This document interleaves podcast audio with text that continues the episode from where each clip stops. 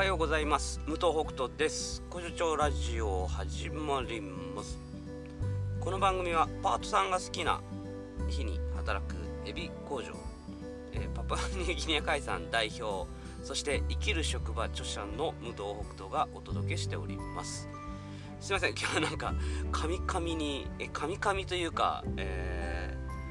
ー、なんだろう。最近ね、えー、この紙用意してないんですよ。何にもね。まあ、最近というかこの5分番組にしてからですね、えー、もう本当に思いつくがままになんかより皆さんにこう僕を身近に感じてもらえる番組でいいのかなということであんまり堅苦しくもうなんかまとまりなくてもいいかという感じであのこれはなんか投げやりなわけじゃなくてその方が、まあ、自分も楽しく話せる気負いなく話せるすると聞いてくれてる人もまあそっちの方が気楽にねなんか聞けて、えー、別に何かをこう求めて聞いてもらうとかじゃない方がねいいかなとか、まあ、そういう感じの僕的には前向き、えー、で考えております、え今日はですね今ね偶然なんですけどホームセンターに来てこう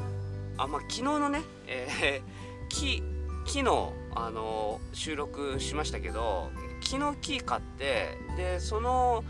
ホームセンターの駐車場で今あもう録音しようと思って録音してるんですけど目の前に病院があるんですよ。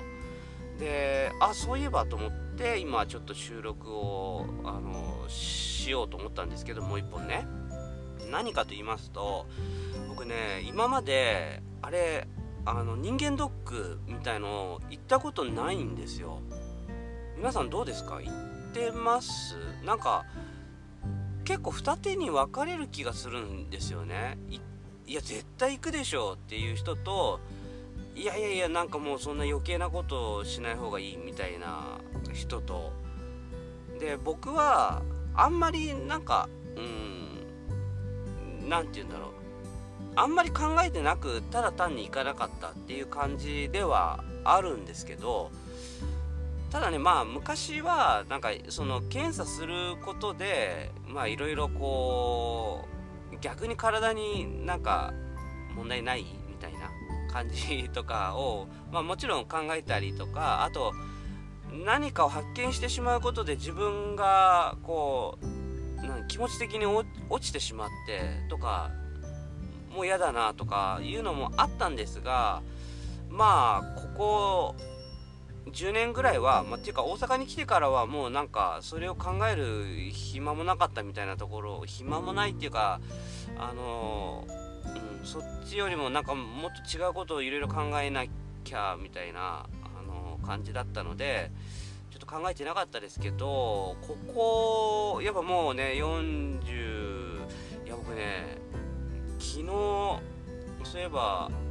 新しい事実にこう触れまして、え、実は僕今年で48だったみたいですね。あの家族から、えー、いやもう今年で49だ9だしみたいな話をしたらいやまだ48だよみたいな、うん、まあ1年ぐらい別に何も変わらないんだけどでもまあ